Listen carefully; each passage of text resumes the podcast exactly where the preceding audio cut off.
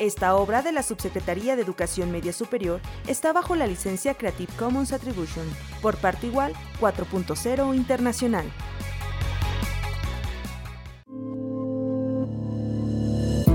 ...140 aniversario del normalismo mexiquense.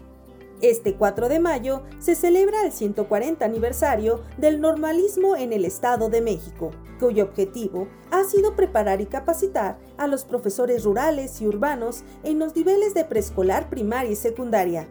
Actualmente el normalismo tiene como propósito primordial servir a la comunidad estatal mediante la formación de licenciados en educación, así como la actualización de los docentes en el ejercicio profesional. También se dedica a extender los beneficios de la cultura y las artes en la comunidad mexiquense, con una presentación global en las 36 escuelas normales públicas del Estado de México. Las instituciones formadoras de docentes en el medio urbano y rural presentan un desarrollo diverso que en algunas ocasiones se unifican a través de sus planes de estudio, teniendo periodos gloriosos, pero también de crisis, pues en ellas se reflejan los problemas políticos, económicos y sociales del país, que van modificando las políticas educativas en el Estado de México. La generación de los primeros maestros rurales que llevaron sus enseñanzas a los lugares más apartados del país, ayudando a homogeneizar criterios pedagógicos, luchando por la unificación de los grupos marginados, fueron elementos difusores de la cultura nacionalista, quienes tienen una gran red académica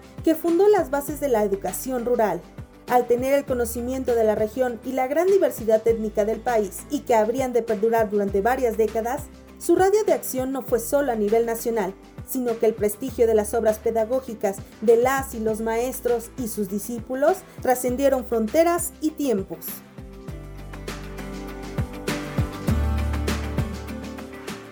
Edomex, decisiones firmes, resultados fuertes.